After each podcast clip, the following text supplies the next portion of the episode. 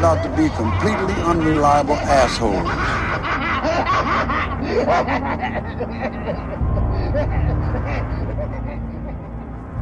Hey, Tim. Hey, Ryan. And hey, everyone out there listening. Hey, that sounded very radio jog. Hey, everyone out there listening today. Welcome to Dismembering Horror, the podcast show where myself, Ryan McDuffie, and Myself, Tim Aslin, sponsored by Comet. That's right. we dismember a horror film for you. That's what we're doing here. And we hope on your end too, you're dismembering it in ways that we aren't even. What does that even mean? Well, we talk about what worked for us, what did not work for us, and anything else we found interesting or noteworthy. Point being, we're talking about it thoroughly enough to be referred to as a dismemberment. And we're all doing it under the fun and guise of friends getting together, watching a horror film, and then, just as I said, dismembering said horror film. Tim and I come at it from a filmmaker lens, both in the analytical meaning making sense and in the uh, practical side, nuts and bolts filmmaking side too creeps in. All and you know, filmmaking is mostly everything in between those things. And here we are for episode 168, all set to dismember the beast with five fingers from 1946. And for Tim and I, you're listening to this freshly. If you are listening to it freshly, it's more mid November, something like that. But for us, we have just exited October. So, Tim, I got to know how was your whole Halloween season and Halloween specifically? Did you do anything special? Any highlights of horror movies you watched? Feel like even though we wrapped up our uh, our you know episodes we were doing, now we can fully reflect on the month itself, which is fun to do since we are a horror podcast. I went to a number of Halloween event like uh I don't know what you call them, haunted house, haunted hayride, um spooky whatever things that were all fun and cool. The LA haunted hayride I've never been to. We did that. Um which is actually the hayride part was the least exciting. they have these um they have a lot of stuff there. I was pretty impressed. Um, they had like concessions and little gift shop, and the whole area is kind of decked out. It's like in Griffith Park, and there's three different haunted house things, all very cool. Um, the hayride was fine. You know, you stand in line for like an hour and a half for a thing that's like just it's cool. I mean, they put a lot into it, but not particularly scary. and then uh, we also went to this one way out in in a town called Phelan, which is like I think it's near Palmdale. I mean, it's just like in the middle of nowhere. It sounds like a scary town. yeah, it's the type of place that you're like you get to and it's night and you go, "Oh, this isn't even a town. This is just like a weird desolate you're driving on a like desert roads into nothing and it was awesome. Definitely felt like the type of place that like you think you you might not come back from right? It's got that texas chainsaw sort of feeling to it middle of nowhere. Um but that place was really cool and they had a i think they had three little haunted house type things too and one of them had one of the more amazing effects that like broke our brains. You walk into a room and immediately it's it's fogged up. So there's low lying fog, so you can't see the floor. And you walk down a ramp. You probably walk down like, I don't know, two and a half, three feet or something like that and you you know the ramp leads you into the corner of the room so you have to turn to your left to look into the room and suddenly a laser light turns on that is at your kind of waist level and there's a dude sitting in the middle of the room in a costume, but he's sitting at the level of the laser light.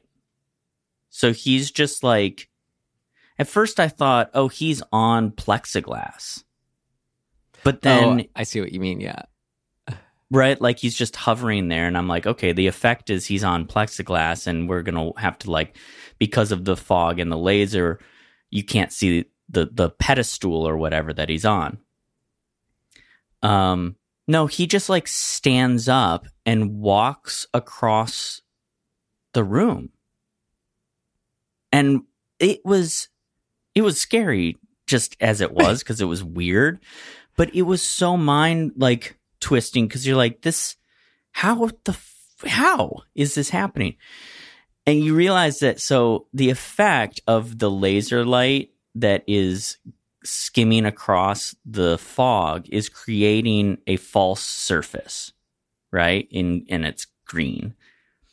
And he's on stilts and he has false feet at the at the you know well it's actually his real feet on the stilts but it's perfectly measured so when he takes a step you can't see the stilts because they're under the fog and they were black but you can see his shoes walking across the false floor of the laser. And it, I mean, it is one of the best effects I've ever seen. I couldn't believe, like, my brain couldn't process it. And also that just the circumstances of your like, it's one of the first things you see when you enter into this big haunted house. It was so good. And, you know, the rest of it had also very cool stuff. But, like, man, I've never seen an effect like that. And it was remarkably uh, effective. Cool. So if you're in the area, maybe that's one one that gets the sort of tidbit shout out in the know. Yeah, I'll look up what the name of that actually that one was. Um and uh and maybe I'll, I'll post some pictures of it or something. Great. I'm glad uh I'm glad you guys are doing that. That's fun. You're going to make it to Horror Nights, Halloween Horror Nights one of these other years at Universal? We thought about it um but it's just timing wise, it our with our schedule, it just didn't work out. Um, if um uh, my my tip for that one would be if you just are you know which I know you two are to get excited on the spooky season, like go in September, like right, closer right. to when it opens and it's cheaper. Yeah, yeah, and also Great. yeah, weekdays were were very difficult for us just because of work, but we would we were not going to go on a weekend. Just like not worth it. it's too chaotic. Yeah. Um, the the the uh, the one in uh, Phelan is called Fear Farm. So check it cool. out if you're ever in LA. Straight up Halloween. Fear Farm. I love it. Great. How about you? Do you do anything? Uh, I mean, I was watching, except for I had to catch up on James Bond movies for the new one. I was just consistently defaulting to horror movies for this month, you know, yeah. which is fun. And that was also an excuse to kind of pull out the favorites or the classics. So, like, you know, I, I was going on how much I loved Old that came out on Blu ray. I had a lot of fun watching mm. that. And then, um, and then out of you know what's ones from my stack, I didn't quite get to them all, but uh rewatching Carnival of Souls, which we covered. Right. Like, man, I think we watched that as, or we covered that as like episode ninety eight or ninety nine in our show. Um, but if it had I had more time to sit on it, I sure I'm sure it would have made my top ten list. Was great. It's so good. It only grows on you. It's incredible. And then it was funny. I had a, a series of concerts I went to for the weekend that was dead appropriately dead and company taking over the hollywood bowl um, oh, so i i didn't really get my um all my movie watching you know like I n- normally would do which is fine but it was funny so the beast with five fingers i watched saturday october 30th ended up being my last movie of october cool like my big horror watch which was kind of funny um I mean, yeah, I won't go on about the concert. It's not film related, but was was just funny is since it was a dead concert, it felt so like at home and normal to see all these like costumed people everywhere, and like even even with the extra how you know everyone was in costume, it was great. But it was so funny walking out of it and being like, oh wait, it's Halloween and this is everywhere right now. It was just right. like a weird, like the concert didn't leave you when you left. It was funny, but it was great. Well, that's good. Yeah. And now I'm just, you know, treating November as a continuation because I have a lot more I want to watch still that I didn't quite Yeah. get to. Endless. Yeah. But hey, all right. Beast with Five Fingers, 1946. How do we get into that? We get into that with a trailer. So you ready for that trailer? Yes, I am. All right. I just said the title, but to say it again. Beast. Uh, yeah, yeah. No, we want to say who made this thing. All right. Yeah, with a screenplay by Curt Siodmak and Harold Goldman, based on The Beast with Five Fingers, a 1919 short story in the new Decameron by William Fryer Harvey. All right. coming out. Imagine everyone a hand coming out of a poster with scared faces next to it. Your flesh will creep at the hand that crawls, the beast with five fingers. A piano long silent mysteriously plays again. Its weird and ominous chords filling a bedeviled house with stark terror. A concerto of death. the cobra music of a dead man. Played by a hand that returned from the grave to wreak vengeance on his betrayers. Marking each for murder as it strikes within human power. A horrifying monster that takes its evil commands from beyond. That cannot return to the tomb till it completes its mission of destruction. Hillary, listen, listen. Can you hear it? The piano. It's the hand playing. It's the hand. You were right all the time. It was Ingram's hand that committed murder. I found fingerprints of identical pattern in the library, in the hall. Even on the window pane in your room, Signorina. You mean the same hand? I heard what they said in the garden. I couldn't help but hear. It's a lie. You're lying. I'm not a liar. But you, you are a coward. You don't want to hear the truth. Let's get away from here, Bruce. We're not under arrest. What can they do if we just disappear?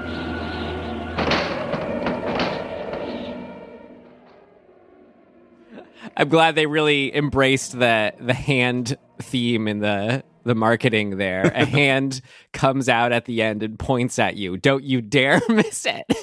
like does a little like finger point. Hey, don't you dare miss it. And that hand'll get you.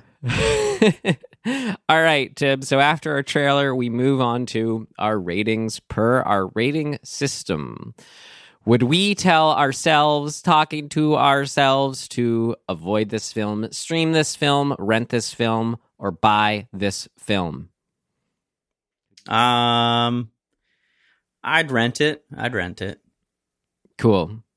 It's not quite enough. Cl- like it's close, but it's not quite. I, I guess iconic enough or something. There's something missing that we'll figure out. But uh, it's it's awesome. like, yeah. So yeah, what what it is is awesome, right? yeah. yeah, I I was I was kind of my experience watching it was kind of wavering between a high stream it and low rent it. Uh but in kind of thinking about it and reviewing it this morning and just Peter Lorre's eyes. Yeah, I'll I'll side on a lower rent it. Yeah. Cool. Double rent. All right. Yeah, a fun. It's kind of like, you know, exactly under that tier of we have our sort of classic classics that everyone's kind of heard of or recognized. And then whatever that next tier underneath of like, if you're getting into it, what are the ones you should see? Like, I'd put this one there. Yeah. Yeah. Agreed. Cool. All right. Well, then for our summary, Tim, you know, I was thinking of you a lot during this was this one where it's like a mystery is afoot. We got our cast of characters in a house. If you wouldn't mind, I'd love uh, for your rundown just to get us all on the same page, if you could. As if what what was this movie? What even happened? Well, Scoob and the gang get into the mystery mobile, mystery machine, whatever. And they uh they drive up to a mansion in Switzerland. And in that mansion we have an old man in a wheelchair who can only use one arm for whatever reason. I'm sure he was uh something. I'm sure they explained it and I just wasn't paying attention. Uh, and he likes to play the piano, and he can do so because of the help of his somewhat sketchy friend, who's a musician, who's taught and re um, composed a lot of classic music to be played with one hand. And it doesn't take place in 46, right? It takes place it's set up it takes place earlier. Yeah, that's a good that's a good point. I think it's set up to be more like the 20s. Yeah, the short story came out in 1919, but it's so funny because it's like 46 and anything before that it like it looks like it could all be the same Well, and it's also Europe, so we have like we have no point of reference. right. Um okay, so this old dude's got a kind of a, a nurse who caretaker, uh hot hot blonde, young, um and the uh the piano player And that's- Francis. And that's uh Julie is Yeah, the nurse is Julie. Francis is the piano player. Um, and who's the old guy? What's the old guy's name? Francis. No, that's the. Oh yeah, you're right. Sorry, The piano the old player guy is Yeah. Francis, and Julie's the lady, and oh yeah, Bruce. Bruce.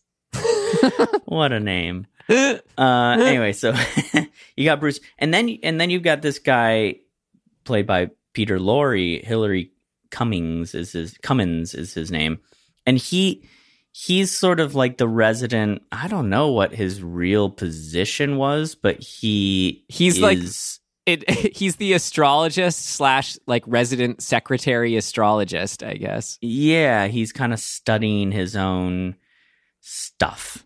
They just kind of have him around to help out with things too. Right. Um, so that's your people. There's also a lawyer, and who cares?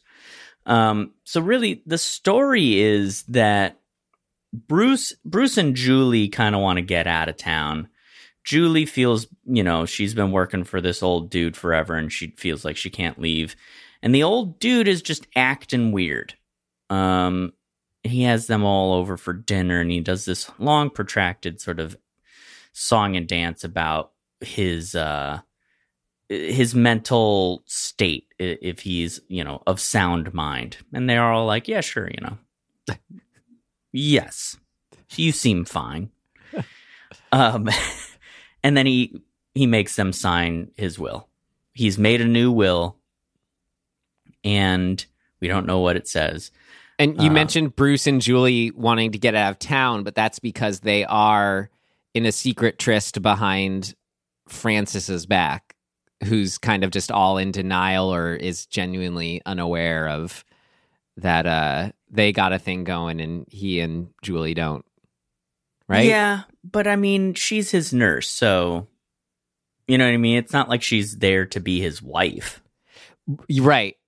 No, no, I wasn't saying that, but he's but he's but he with her. freaks out like he's not aware that they're together and subsequently Yeah. freaks out about it and that's kind of that's kind of what ends up being his then downfall we'll get into here right yes, seemingly. Yeah downfall so, so, uh, he dies. Falls he wakes the- up in the middle of the night he falls down the stairs when in the uh, greatest stunt of all time. when he trying wheels to his wheelchair down the stairs accidentally because he's freaked out. He's having a moment. He's having a little like uh I don't know what you would call it, kind of a vertigo moment. he's and- calling out for Julie His me. piano is playing on its own. He's freaking. And he falls down the stairs. I incredibly, it's such a good stunt. and and he dies. And um they read the will and his, you know, he's got a couple dork relatives who show up thinking they're going to inherit everything. Will says, "No, no sirree Bob. Everything goes to Julie. Everything." And now we get into a long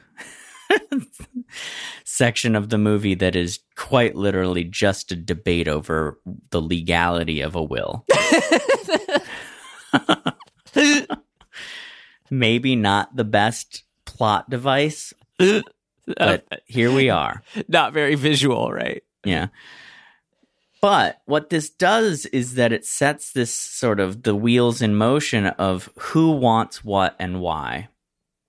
and we find out that Peter Lorre basically is like, this is all I have. These books that that my uh, boss had bought me over the years, and Francis's relatives are like, "You're a you're a mooch. We're gonna take all your books away. We're gonna take everything when we execute this will." And Julie is like, actually, since I'm getting the everything, I'm gonna stay. I'm gonna stick around just to sort of spite everybody instead of leaving with with uh, Bruce. And and then uh the lawyer says, God, this is so dumb. The lawyer's like, hey guys, just so you know, actually, this will might not really need to be the way it is. I could kind of just like write a letter saying that the old will prior to this one is the will that should be used. And that one said that you two dorks get everything. So, like, we'll just do that. We'll take care of everything. It'll be great. Let me do it in the secret of night. In the middle of the night, I'll do it. I'll write this note. And then he gets strangled to death by a hand. And then now we're in a movie. So, the piano plays by itself. The lawyer gets strangled by a disembodied hand. The cops get called. There's a murder. So now it becomes a who done it and a why done it. And people start dropping like flies. People are getting strangled. Pianos are playing by themselves. Uh, sir, the uh, the the staff is is freaked out. They're leaving. The mausoleum where Francis is buried gets broken into. There's a light on in the middle in the middle of the night. There's a broken window that's only the size of a hand that can get through and in and out, but it broke from the inside, but the mausoleum was locked. I mean, it's great. Everything about this whole section is awesome. And then uh, as as people begin to die or get injured, P- we learn that Peter Lorre, Hillary, is kind of losing he's losing his shit. And he's convinced that it's a disembodied hand. Nobody's really seen it. Um, the cop is, you know, fairly dubious of this idea, but he's going along. And ultimately, Peter Lorre believes that he has caught the hand and will put an end to all of this. And he locks it in a safe and hammers it to a book and all this stuff, right? Are you still with me? Yes. okay, so here's what actually was going on. Peter Lorre, out of his manic desire to not lose everything, constructed this idea. Whether or not he knows he constructed this is sort of up for debate. He it might be kind of a he might have just lost his mind. But he was killing everybody because he needed to pick them off so that they couldn't execute this will. But he also just lost his mind. And he used this hand idea as like, I don't know, the solve to say it's not him, it's the hand. Um, and uh, the the detective cop guy kind of figures it out, and uh, and that's it.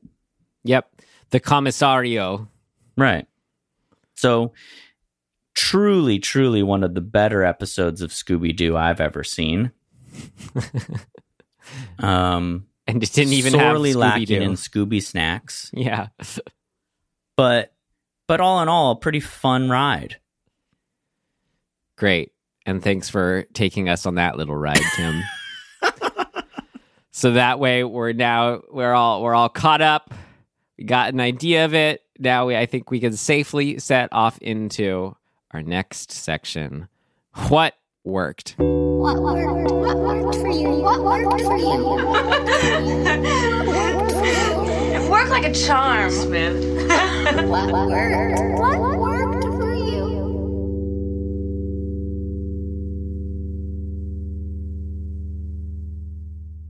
I guess I can kind of give uh, you know more of an in summary view up front, and this is one where it might be like a little hard to not save things for what did not work, but kind of like how you put it in your summary, you know, is this movie had ups and downs where I was kind of like really into it, or I was kind of like okay, there's the will and what, and you know, just figuring all that out.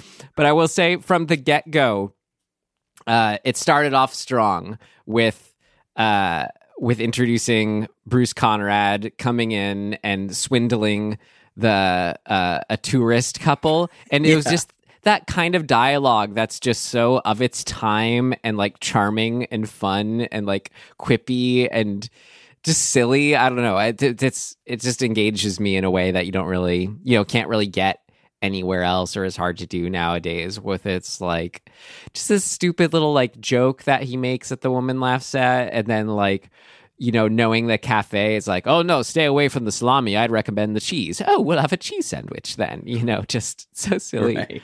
um, started off strong, and then whenever that kind of spirit would come in throughout of just moments of dialogues, it was it was clicking for me. Yeah. Um I misspoke. It's not in Switzerland, it's in Italy. But I think it's the Alps. That's what was uh, the Italian Alps, not the Mm. Swiss Alps, so whatever. Um Yeah, I mean they set him up and he seems pretty interesting and he kind of serves this he serves this like grounding presence um role. Uh in spite of him being a swindler, which I think is actually kind of a really smart thing to do. Um, you kind of make your grounding presence somewhat unreliable in a story like this Yeah. because it's all it's all predicated on the unreliable nature of the actual villain. Like the Right, truth he- is unreliable. Meaning, like he's the one always saying from the get go, "Well, what's actually happened is none of this supernatural mumbo jumbo. It was this and this." So, but we're also doubting him. Don't know where he's coming from. Yeah, Exactly. So I, I I think that's really smart. I just watched uh, my recommendation has a similar kind of they use that tool to kind of make you go, well, what like who should I believe actually? Um, so that's really smart. Peter Lorre's character uh, is amazing. I mean, that dude is ridiculously good. yeah. I'm Let's just- like- let's just get that out of the way. Exactly. he's just in, he's an in, I mean or was an incredible actor. He's you know what I it made me watching him made me go cuz like film in particular because it's such a historically short period of of art you can look at it all. You know what I mean? You can get a broad sort of overview of it. And you can see the the recurring archetype casting that exists in in story in film because like you know it hasn't changed all that much. Now certain little things have changed based on like the era that it exists in but like peter lorre is Rami Malek right? Like they're basically the same type now how we as a society view that type has changed slightly like we sympathize i think more with Rami Malek's version of this, but they're so the same kind of guy. And it just made me think like it's so interesting to watch these old movies and kind of look at the the we've talked about archetypes and whatever, but just the casting archetypes, you know, that like well let's see for example, uh, you know, Jimmy Stewart is the same as Jim Carrey.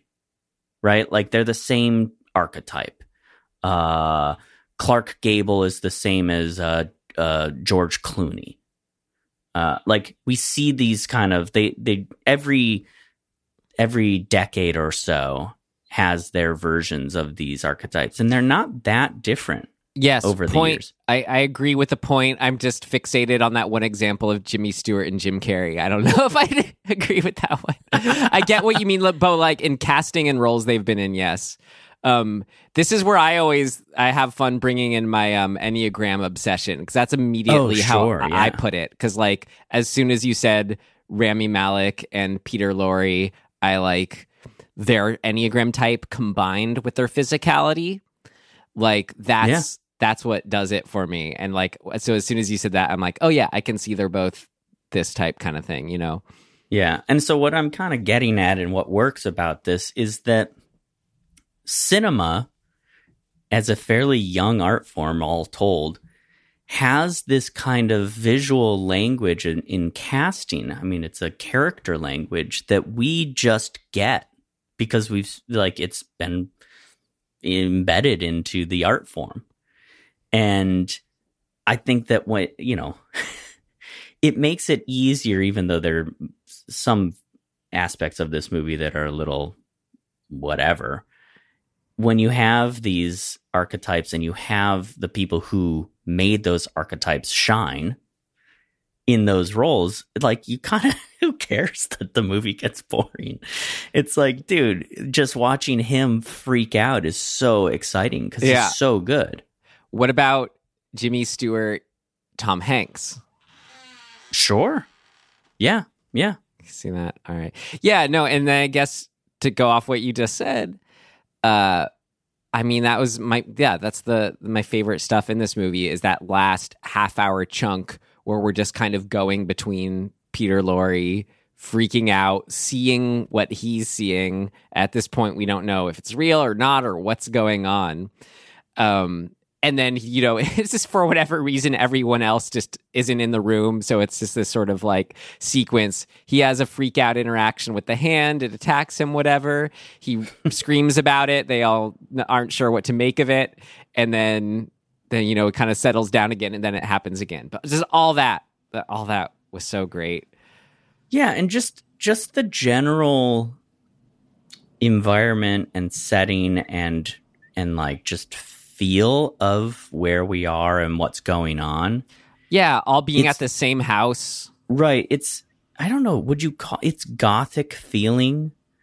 Um it just feels like a classic. That's why we keep saying Scooby Doo. It's just all in one house. It has this classic mystery kind of almost Sherlock Holmes feel to it, with the Right, sort of right. you know set cast of characters that we kind of get to know and their interrelations. Yeah, Yeah, I mean it's all uh, uh, it's all of the things that ended up in the either satire or homage versions of these stories, right? Like it's Clue, it's Scooby Doo, uh, it's Sherlock Holmes, like it's all those things. So it's just it's cool, and it and it does work very well. Like it's creepy, you know. There Yeah. are, there are a bunch of moments in this where I was like, man, they're especially with camera movement they kind of pull you around rooms.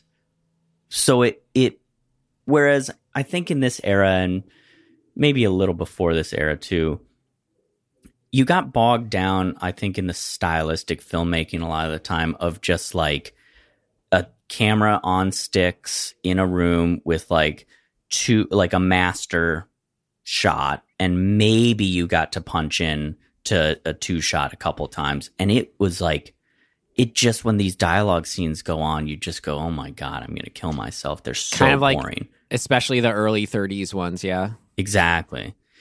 but there are exceptions totally- to that. Of course, we've pointed out. yes, yeah. I mean, the Black Cat, for example. But M. yeah, um, so it just this is refreshing, even though it does suffer from this slog of of I don't know, just plot. You still are getting these really really nice uh setups, right? Like visual setups and camera moves and like compositional things that are just at least something to hang onto.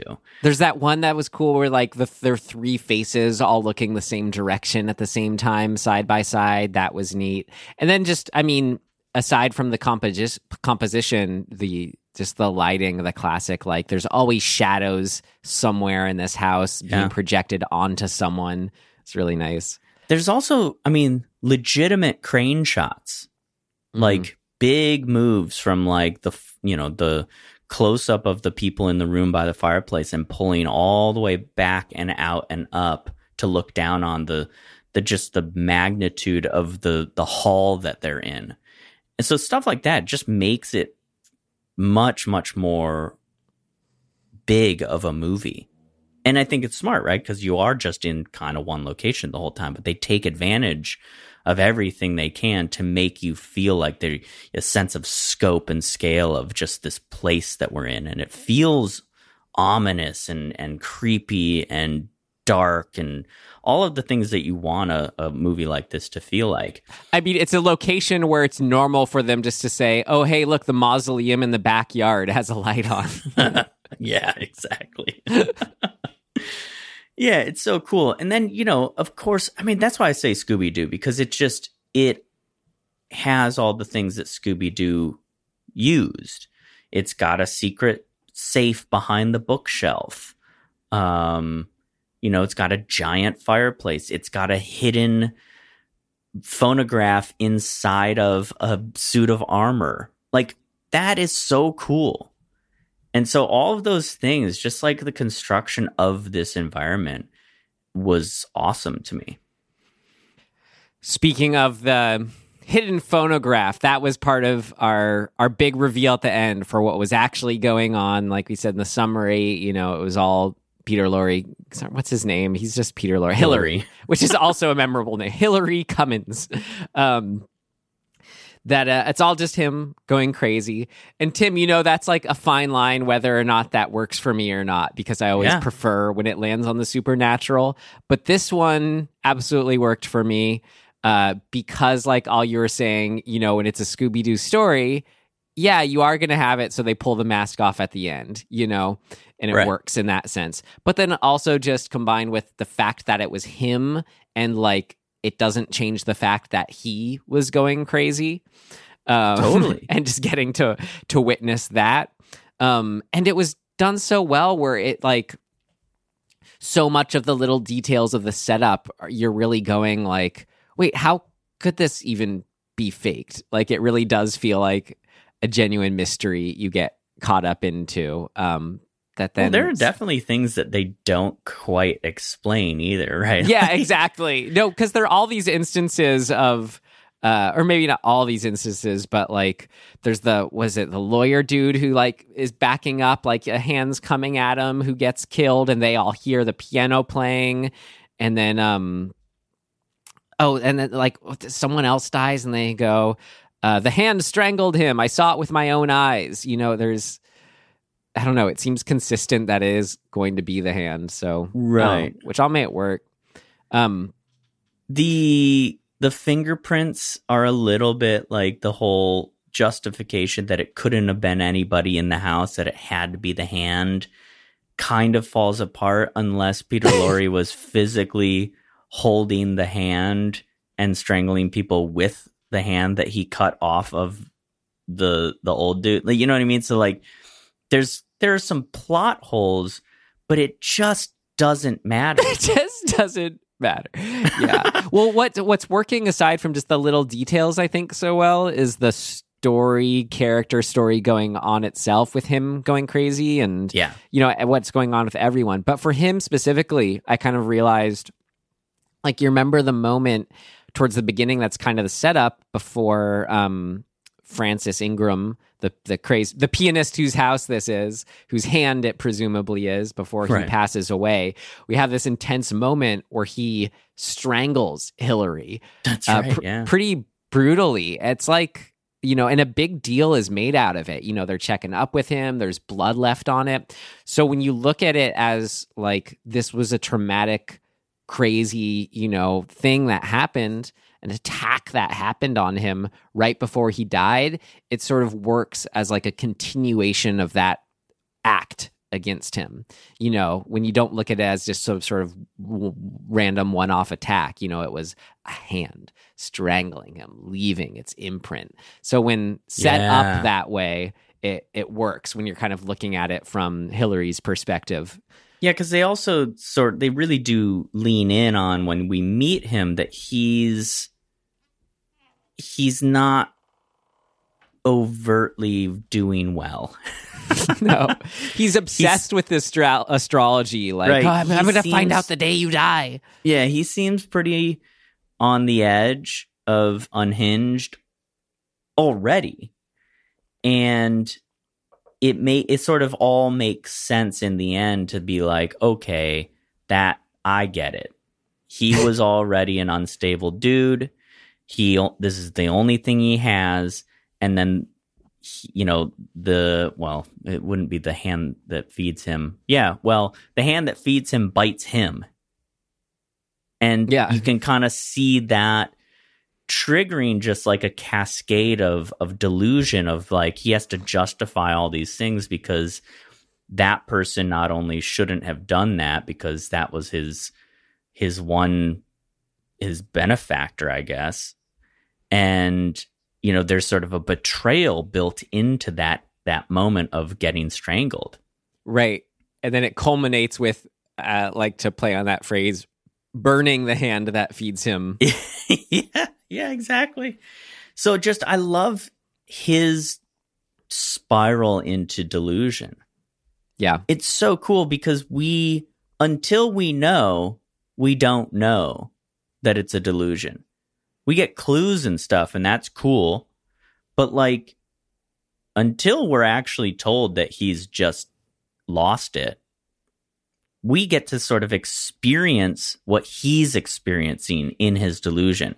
And I think that's kind of the bread and butter of how you make the crazy person work because it's it's not just oh he's crazy and unhinged and whatever it's we are experiencing what he's experiencing. And that's kind of why i liked you know let's uh scared jessica to death too is because we're experiencing her well in that case her possible delusion on un uh unconfirmed with her. And so we're it's not it's not trite. It just is what we're experiencing. And i think that connects us to that and makes it fun Tim, without I- that you just go you know oh he sucks I'm realizing we uh the most similar film I think that we've covered to this. Do you remember what we did for episode 23 of our show? jesus 23 that was like three years ago um I'm just going to tell you. Arnold. arnold arnold Arnold. Arnold. oh no. I had tried thank you very much for reminding me. I've tried to block this out. God but damn you, right peter everyone uh everyone gathers after the deaths of someone and there's a will involved and we wondering if he's still a ghost or alive or not causing all this stuff. And it's in a big house with a mausoleum it's it's very I feel like Arnold was. I I don't remember if this is true, but one of the movies we watched, maybe it was Arnold, was was written by one of the guys who also wrote on Scooby Doo. I think that might have been Arnold yeah. Yeah.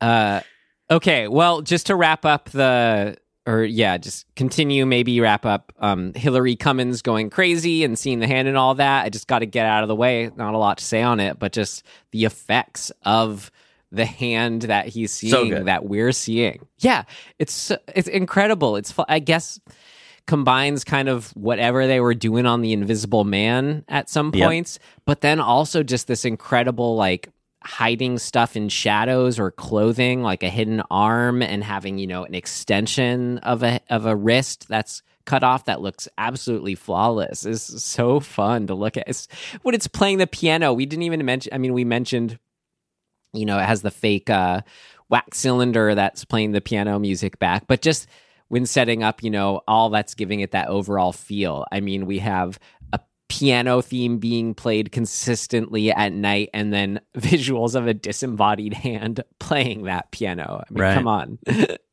No, it's really cool, and I, you know, this is not the podcast to sort of break down how they did that, but if you want to go down that rabbit hole, at least to see sort of like how the Invisible Man was done, which I, you know, I assume this had very, very similar, if not the same kind of technology being used.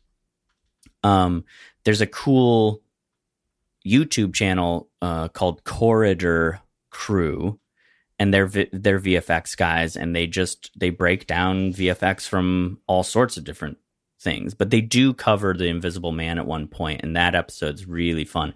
But it's amazingly simple and complex how they were doing this stuff back in the day.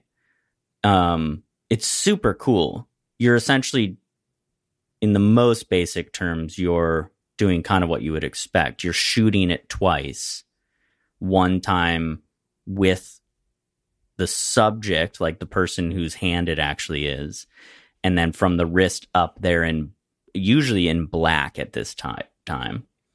Um, so what you don't want to see is black, and then they are l- quite literally painting that out of the each frame of film and putting it over the same shot that's shot a second time.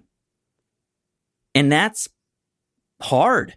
I mean, it's original rotoscoping, right? Like it is crazy. The just think about the amount of time that goes into to accomplishing that kind of thing. And they've got, you know, there's a fair amount of disembodied hand in this Yeah. That's articulated, right? It's I an mean- actual person's hand, rather than the the rubber hand that they use in some scenes, which is quite funny. And like watching Peter Lorre do things with the rubber hand to make it kind of look like it's moving on its own is so much fun. it's just awesome.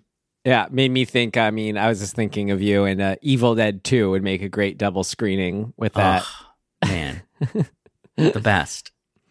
Um, okay, well, so we have, you know, Hillary's story going on. We kind of covered here. But kind of like why, you know, I pointed out in the summary, it sounds like maybe you glossed over it more, didn't attach to it as much. But I really see this as the story, which I love. This is like, remember the black cat was, you know, we have um about crazed guy literally preserving women in like glass tombs for his collection and like and then is holding on to like a drugged out uh the daughter of his old nemesis you know all that stuff but just Yeah. stories that are like the old man to their own detriment i mean obviously uh you know being obsessed with a singular woman as kind of like their one like the one thing in the world that is you know worth living for or you know this th- whatever that is and then that then being their downfall. I mean that's what his story was and that's why i point out you know of course there wasn't it was all i guess one-sided or whatever nothing actually to it. Um but but they point out like oh you can't let you can't let old man you know ingram know about about you too because he's going to go crazy you know if he does. There's that obsessiveness angle to it. And like Yeah. right before he falls down the stairs you know he's got he's he's yeah it's like wavy vision or whatever it's really fun but when he's calling out for uh julie he's not just doing it because he needs his nurse. He's like calling her out her name like she's the one kind of, you know, bright light savior for him in this world. And I mean, and it's built into the story too with the will and everything, you know, just leave everything to her. And then, but then with that too, that sort of, I don't know, it's, it's not, it's like denial on some maybe subconscious level he doesn't want to confront, but it's also just this sad obliviousness of like, no, dude, she's like, she's clearly with this other guy. Like, what are you even doing? Right. Why, like, he could leave her all the money and it's be fine. He should just be supportive and open. Like, I want the best in the world for you. Great. You two live your happy life. You're great. I love you. You're a nurse for me. But no, I mean, so that it's all kind of that's our our thematic jumping off point and kind of trickle out effect of this whole you know one person's fatal flaw that then that then sort of sows the seeds for everything else and sort of uh, puts a thematic lens over it all. I I'm always a sucker for all that. I love that. Yeah, I mean it's old man spite, right? Mm, That's mhm. just what it is. And that's sadly, I guess, a pretty common thing or just Or a s- thing that we all know. Citizen Kane kind of too. Yeah. Right. Like where people, you know, you get to a place where you're just like bitter and angry about everything. So you just want to piss on it all. Mm-hmm. And you want what you want, even though you probably know that you either can't or shouldn't have that thing. Right. So there becomes this like rich, old rich guy can lived a life where they could just buy whatever they want, but you can't buy people. Well, you could probably at this point, but not exactly, right? Like you shouldn't, you can't. People have free will. You you know, you don't own them. Um and that I think that theme of like I want what I want is carried through to uh, Hillary's character of of just like when you start to get into that obsessive, you know, I deserve this or I own this or whatever you want to call that kind of egocentrism. It's all about you. That's everybody's downfall, right? It's also Ingram's family's downfall. They show up being like, well, we deserve his fortune. Why? Right. You didn't do anything. Like you weren't around. It's like you you just showed up when he died. And they pay the price for that, right? So the attitude of ownership or presumed ownership is everybody's downfall. Well, and it's also could be, you know, looked at another um, kind of similarly to Hillary's story of questioning one's own sanity and how Old Man Ingram's using his wealth and power to almost double down on his own insanity. Like that see that extended scene you described where he literally gathers everyone together to be like i need you all to um, assure me i'm not crazy i'm of sound mind but that in its own way it's basically like it's it's as if he's twisting that in his own meaning to mean that um oh there's no way that bruce and julie are together you know that he couldn't be wrong or or mis misreading any situation like how he's basically double getting using his cl- power to get the group to help double down on however he's seeing the situation which is him at the center of it all and how he sees it is exactly how it is Right. yeah, I mean, I guess you could kind of say at its core, it, it's all greed based, right? Everybody's the people who are exhibiting greed or a version of that, uh, proprietary greed, maybe, are the ones who who suffer for it. Because like even the lawyer, right? The lawyer Yeah. is sort of like, well, whatever whatever's good for me, I'll go with, and then he gets killed. So they do they do a really good job of just being consistent with that undercurrent. And I try to think of, you know, a moment I loved and how it applies to it all. You know, I try to think of that. Um, the right after he dies, how we have like they're the I don't know if they're literally hired or not, but we have the mourners slash howlers, as they put it, like show up after he dies that are outside. We don't even see them, but we just hear outside this like this group. It's like um like a like mournful carolers almost. They're just moaning, ah, just non, you know, just just constant. And the one guy explains to the other one, well, he was very respected in this community, and da da da, blah blah blah. So you know, and sends them off. But I don't know. That was, I don't know, just th- that that ties to it all and his own his own issues in some way that I thought was interesting. Of like. I don't know because when you look at characters like that, these you, old bitter men. I mean, Scrooge, the classic example, right? And again, they all have their rosebud, whether it's yes, person, sled, whatever. Um, but you look at what their issue is. It's like they there's no kind of um, you know back back then especially. It's like there's no healthy way, or the side there, there's the there's no like societally presented way for them to um to share their emotionality you know Mm, consistently in any kind of way. You know that wasn't associated with being a man. Like we all know that. That's um so in the way that this is just all stories of that. But i don't know. I just i just think it's interesting that then these kind of stories say well the result of of burying all that or whatever or not having an outlet for that is like it all comes out with like one person memory object or whatever. Like as if as if that's a healthy use or a normal use to put that emotionality is it just gets all funneled into like one one thing idea person whatever. And somehow the mourners howlers they just they somehow reflect that or play on that for me in a way. Yeah. Well, it's all kind of rooted in this this framework of of delusion, because you know who hiring professional mourners yep. you know, is is kind of a delusional thing to do. Like you it's you're you're creating the optics of a thing that doesn't actually exist. That was reminds me of the Nathan for you where he's pitching to a, a funeral home like that exactly like hire hire actors to come to a funeral. so so messed up.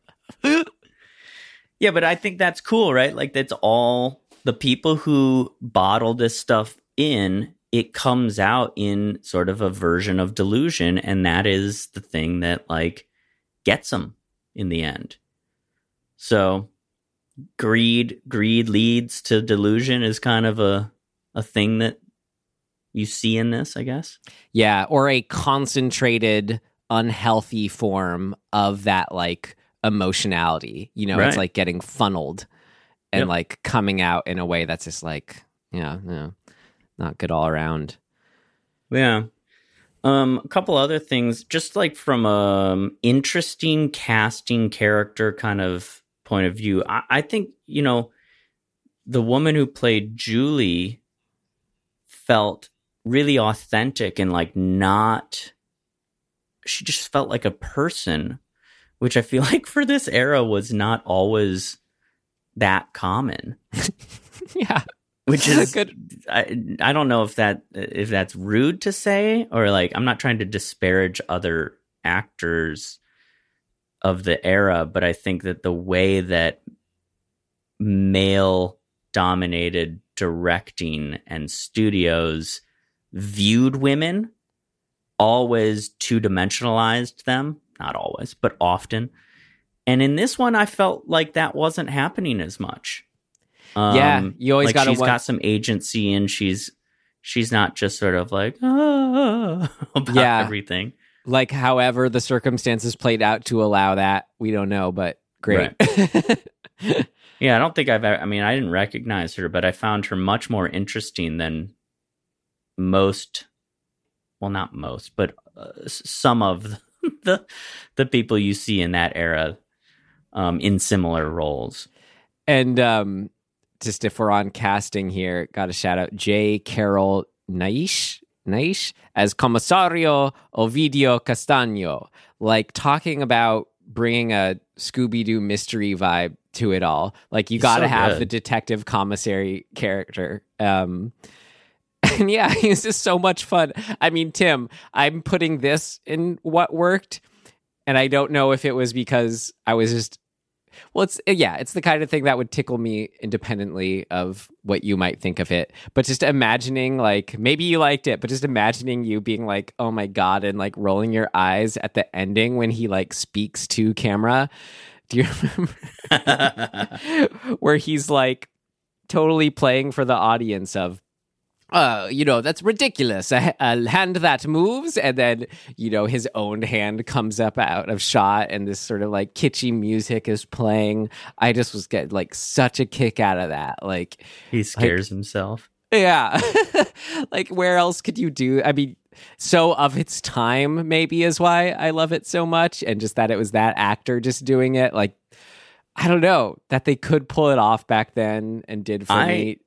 I think it's just perfectly fits in with his character, and so Yeah. you just kind of go, "Yeah, that that makes that that seems about right for him." Yeah. Well, I mean, but including breaking the fourth wall, you're saying? Yeah. yes, Okay. kind of.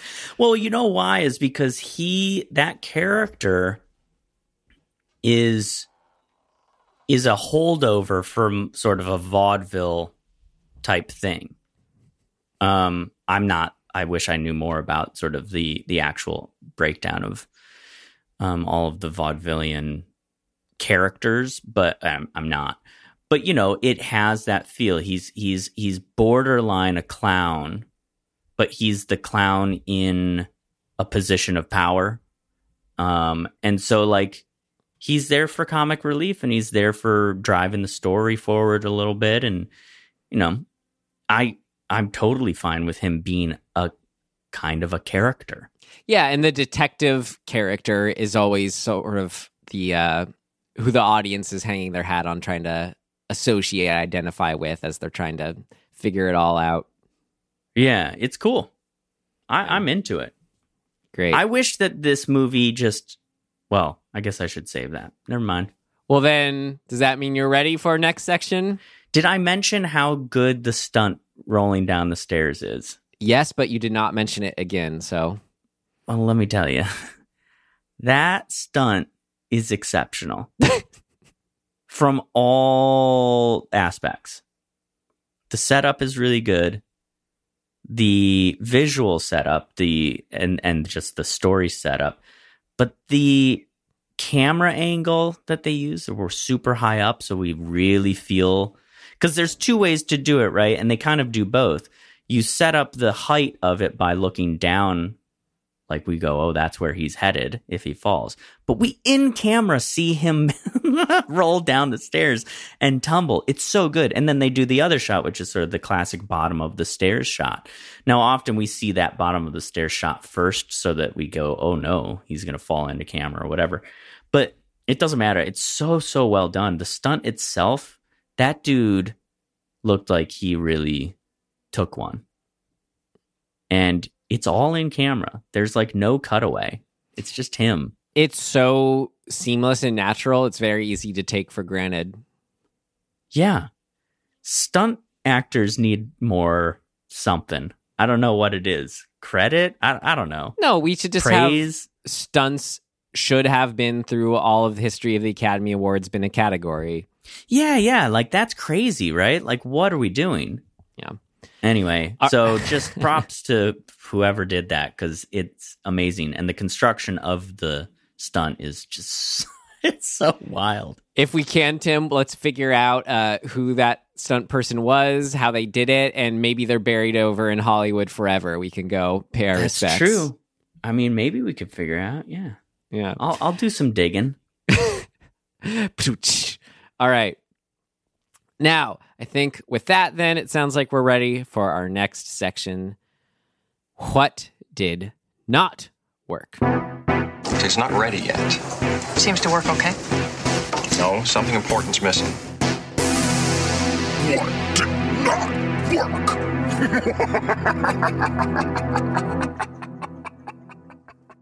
this is probably just a product of the era and how it's not really a consideration, I think. But the way the script is constructed in that, I guess it would be sort of the. It's really the first half of the second act. It's so boring. Just talking about wills and like executions of Mhm. wills and like you know you can legally change it because of this and we can write it it's just like shut up. You don't need any of that. You just jump to the part where they're doing that thing whatever that is. Like i, I get there's it's it maybe it's just a product of in that era you felt like you needed to kind of lead the audience along more because it's such a new art form. It's only been around for a couple decades really in in a mass way i guess i i don't know i just it's it's annoying to me that that it it's both expositionally unnecessary and padded out unnecessarily for what I mean, if you if you took all of that out, what what do you lose? Fifteen minutes of the of the script of the runtime. Okay, like you've got lots to work with. Yeah, that would that running time would have felt much more appropriate. So I, just it it annoys me that I don't know. There's nothing you can do about it, really. I I, I don't know. It, it just I think you just kind of have to swallow it. But it ultimately is the thing for me that just really really deflates the movie from a potential buy. Um and that's too bad. Yeah, I know if that stuff could just be cut down a little bit. It's weird because I agree.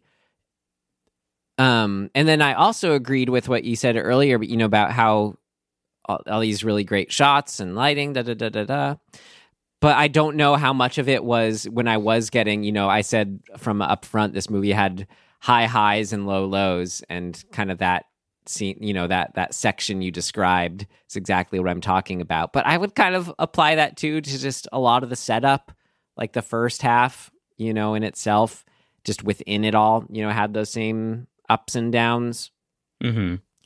I don't know. So then I just kept thinking, I don't know, and I, I was and some of how all that was shot and kind of what you're describing it was shot there was just nothing to it didn't offer a lot and i'm like well is that just an accurate representation of these scenes where not much is happening? I don't know. Either way though um yeah i feel you. And i was just trying to get a little more specific of how shooting it may or may not have played into that. Well, I mean, they're not lacking on the technical side of shooting. And the whole movie really is a a creep fest, right? Like you you have everything working you have everything that can work to make a thing feel creepy, a story feel creepy, like at your disposal. So just why not just lean in on it? yeah like trade some of this unnecessary talking for just eeriness. I, and I get it. It's just not that wasn't the way things were done. So right you don't even have to tr- i guess you could do those scenes in a more like okay how do we fit this into the overall eeriness but again just by cutting them down or getting rid of them somehow would have done it too you don't even have to trade it out yeah, it, it just I don't know. It bums me out. yeah and then yeah but then it's just when it gets going it gets going though that last half hour whatever it is last last third. Was great. I mean that's all i really had too. Yeah you you put it better than i could. So do you have anything else? Oh man. Um I you know the I feel like there's a missed opportunity in the romance angle. Um I don't really know what what a different way to go about this would be off the top of my head, but Bruce's character gets set up kind of seemingly as like the lead of the movie. He's sort of the this handsome dude. He disappears into the movie, right? Like we he he matters absolutely zero to the progression of the plot.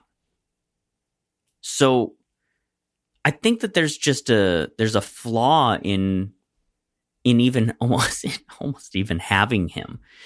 Uh in Yeah. a way like I like that that we are almost turning the tables on the who is who is important in the relationship kind of typical trope right typically the woman just becomes this two-dimensional of uh, in this era well actually in in all films a lot of the time uh sadly. But you know like two-dimensionalizing the woman is such a common thing and they kind of don't they do the opposite in this. Like he starts off seemingly as an interesting potential person of interest i guess. I don't know. But he he just fizzles into the background like he doesn't do anything. He doesn't have anything to do with the result of the movie at all. He doesn't even solve the mystery. Like he does nothing. He just agrees with the commissario and like is supportive of his girlfriend. That's nice he's just kind of going around being like, "I'm the young, handsome love interest." Da, da, da. Yeah, Right. Like I feel like they just didn't know what to do. Like he, for all we know, in the short story, he's he's like a nothing character. But they were like, well, we got to have a leading man, I mean, he's set up that way. Our intro scene, yeah, you're right, Right. and just really fizzles out. which It's- makes me think that that interest, like that, that's all a construction that has nothing to do with the short story. Yeah. And then they just didn't bother seeing it through that change of like, okay, what do we actually do with our leading man? We had Well, he doesn't. just It's not even like you know if you're gonna fall in line with the common story kind of tropes of the time. Like he doesn't even come to like his girlfriend's rescue at any point. Yeah. Right? Like it's not like he does nothing. And so to me, I, I just think it's it's the other thing that really look, I'm not saying you need a, a, a hero leading man thing to exist. I'm not saying that. I, I don't think that's necessary. But either do either get rid of him or do something with him. Otherwise, you get this thing that we get, which is flat and middling. We don't even see him like form some sort of like necessary bond with the commissario in the end because he lost his girlfriend because he messed up or like d- had a different opinion than her. You know, like none of that. Like you could kind of Casablanca this if you wanted. Like you could find Yeah. a way to have this inter the interpersonal relationship stuff kind of devolve because of the experience of this delusional dude and it's just too much and it falls apart like something just something else to make us feel like these characters just don't kind of like disappear Well, it's you're kind of touching on two sides of it, and they do intersect. But it's as far as the romance story, and as well as just him having agency Yeah. in the actual story itself of the mystery. And when you're talking about the romance side of it, I mean, maybe it's kind of a combination of things that's maybe making it not click. Like where it's not at the level of like, what was it? Was it the the the early Dr. Jekyll and Mr. Hyde, the 31 one we watched, there was like some older movie where I actually found myself getting caught up in the romance in a way. Hmm, yeah. Um, but this one where it just kind of starts from the get go, where they're like the classic star-crossed lovers, and just like I don't know, it it's it's it's hokey in the not kind of working way if you actually are trying to get you know feel sympathy toward their romance in a way that the black cat is. But what those characters are being used for in the black cat whether it's intentional or not they're like the macguffins. Like they're clearly like Right. they're intentionally used as like here we think we're having our kind of classic couples leading man in you know and we're kind of with them. But then the story just it's really just a handoff. It's actually Bela Lugosi was showing up on the train with them you know? Right right. But Yeah, I this mean, one I- it doesn't have that it doesn't no. work off of that. It just And- like it's that in the bad way. Trying to figure out like what do you do? Like what what should you be doing or could you be doing with this setup as it is? And one of the things that that it just is sorely sorely lacking if you are going to have this romance that's kind of like the whole romance is revolves around them not being able to be together right so there's a built-in conflict there. But then he just sort of go when when when they can go off together. She says no, I'm going to stay. So you would think, okay, progressive conflict. right? Like she she had an opportunity to go along with him and and leave. The thing that he's been asking for this whole time or wanting or and the thing that she's presumably been wanting but couldn't. And then she chooses to stay when she can leave. That should evoke an actual conflict between them. Mm-hmm. and we never see it.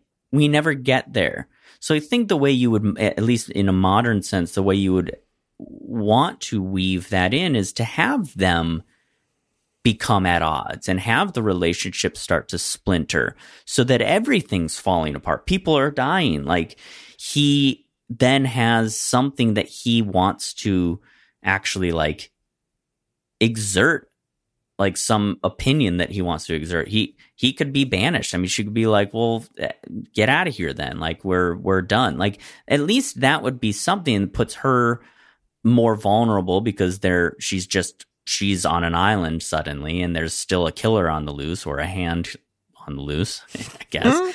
You know, like it gives them some sort of impetus to fight for something rather than just standing around and being like, well, I wonder who's going to die next. uh, I think you're spot on there because especially with that setup that we have, where it's just from the get go, I love you, I love you, we have to run away together. Like, yeah, make that then, then that's the where you got to mine your conflict from. Make it Right. more than just because there's a hand going around. But yeah, make make them uh, start to fall apart and have to work Yeah. at it, whatever. But oh well. That's why it's just going to stay a rent for me. Yeah, not bad though. Not No. a bad thing. No, not bad. Great. All right. That's kind of all I had. You ready to move on to our next section? Yes. All right. Here we go. Wrap it up with things of note. Things of note! This should be interesting.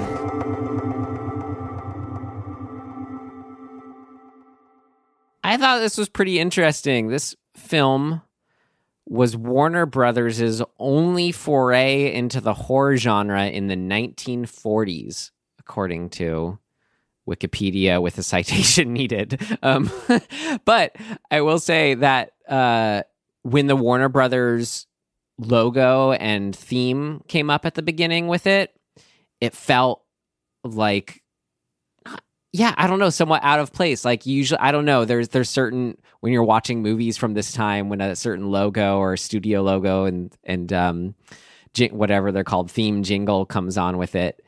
uh, You're like, okay, yeah, yeah, I get it. It's one of these movies before. Here we are. But this one, I just it did strike me as like, oh, I don't. This is not familiar to have the Warner Brothers thing come up beforehand.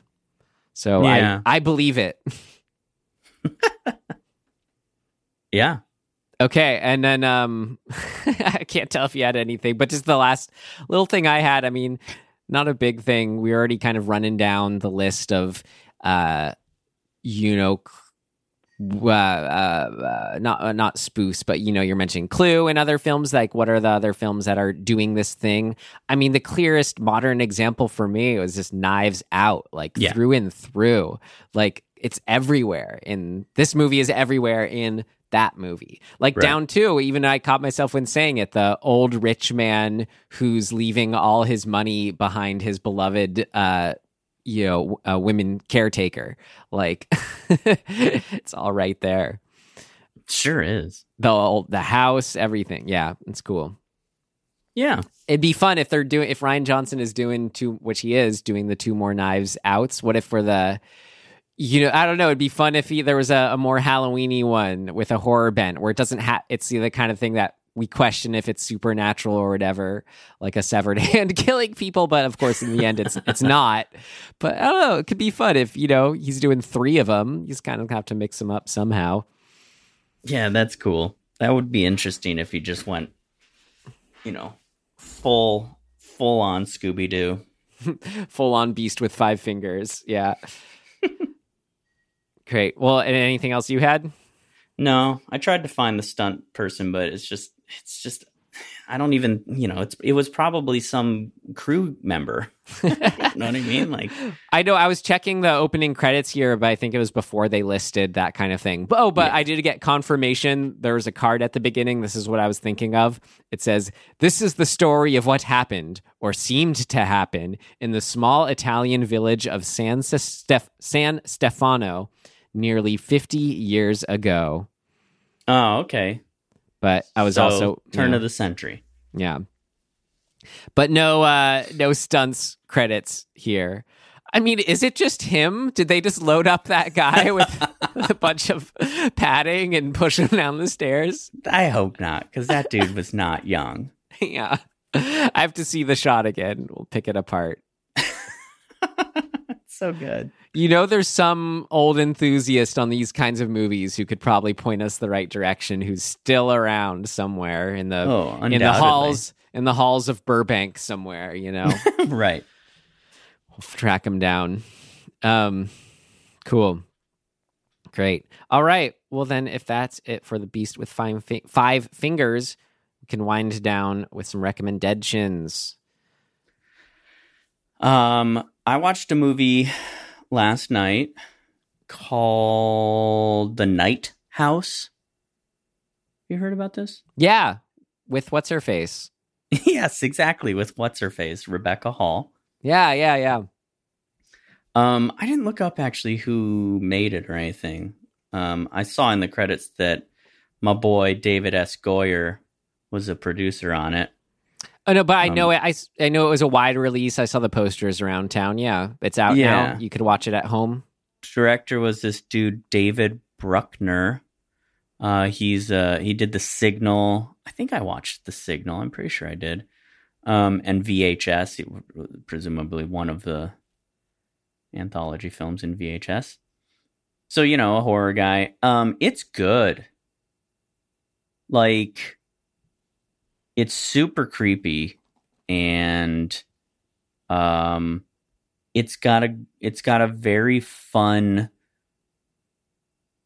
uh what the hell's going on but you're given just enough to kind of you know not feel not feel super lost you know it's got a lot of like ooh it could be this and it could be that and it could be that we don't know but we're gonna find out it's Did good. you did you rent it? I rented it yeah Okay. Cool. yeah, we watched the trailer and then we're like, okay, this this looks worth this whatever it was, five dollars or something like that. Great. Yeah, I see it's to rent here. I'll check it out. Yeah, no, I I know it was getting kind of good word of mouth when it came out. It's good to hear your, that come Yeah. from you too. So go watch it if you get an opportunity. Cool. I'll recommend Dead. Just, you know, I'm just kind of going through what did I watch here this month. I mentioned I watched all the Final Destinations. I mentioned, I think, very passingly, I watched House of Wax, the remake, um, which I almost recommended. Um, Ginger Snaps, I re- think I recommended it last week, but on October 26th, I watched the original Dark Water. You know, I gotta be up on my J horror here. You know, from the director Hideo Nakata, who did the original Ringu, Ringu 2, all that stuff. Or he Mhm. did The Ring. It was great, Tim. Dark Water. It's really cool. I I've liked it. seen the remake, the Yeah. American. I remember seeing the remake when it came out in theaters. Um, but it was just right at that level where the I feel like the remake for me, the mystery by the end kind of overtook the horror aspects in a way that, you know, doesn't work for me when I'm Mhm. signing up for a horror movie. But this one, like, it had some scare moments and eeriness moments that I was, if I had seen it before, I did not remember, but I was really surprised by and were super effective. And it's just like the whole movie feels like Dark Water is the perfect title for it. Just wet, sad rain, Yeah. grief, ghosts in the midst. Yeah, sad kids stuff. Uh, yeah, it was great. Check it out. Um, yeah, please do. Dark Water from 2002. All right. All right, great. And I believe. Uh, so are we going to pull a hat pull? What are we going to do? Oh no! It's the sound, our old friend, the skull bike bell, which means we are off to see a new release film. And like you, we are very excited to see the new Edgar Wright joint last night in Soho. Yeehaw. Sure. I love Edgar Wright. Great. Me too. I have a friend who knows him, and I'm like so badly want to figure out a way to make that turn into me hanging out with Edgar Wright. Just gotta keep making cool movies here, Tim. It'll happen. Yeah, yeah, that is Uh, true. Great. Well, I'll be very excited to see it and talk about it, as I said, as we all are. So cool. We'll be back next week with that. In the meantime, you can find us wherever you found us. We're at dismemberinghorror.com with all our links. We are a proud member of the Connected family of podcasts. Been saying it for a while, more on that later. Uh, we just record these so quickly and we're still ramping up with them. That's going to be a lot of what's going on. And We got some announcements about how they're helping us out and uh, some some ways we're going to shake up the show for the better. We're really excited about. So, continued to be more on that later. Hey, what are the odds that you could get Sixto to say hello on on mic right now? Is there any chance? Sixto. Oh, he doesn't have anything to say right now. Well, someday, someday You we'll get to it. Did it that one time before. I forget which episode. Yeah, well, I think I think the the fans need more Sixto. Well, I won't disagree with you there. he could be our little familiar walking around. There you go. Well, Tim, I gotta say, it's these uh, kind of one what could feel like one-off episodes that uh, you know they aren't they aren't the big ones. Maybe they don't seem that famous, whatever. And I always kind of wonder, well, you know, how much are we gonna have to talk about Dismember here? But I am always so surprised and not surprised. Not that surprised. I have faith in us, but I'm always elated uh, all that we do have to dismember. Hell yeah. In closing, then, uh, whether your beast has one, two, three, four, or five fingers, thanks for listening. Yeah, yeah. Look out! Look out for those oh, those hands, and we'll see you next time. Goodbye.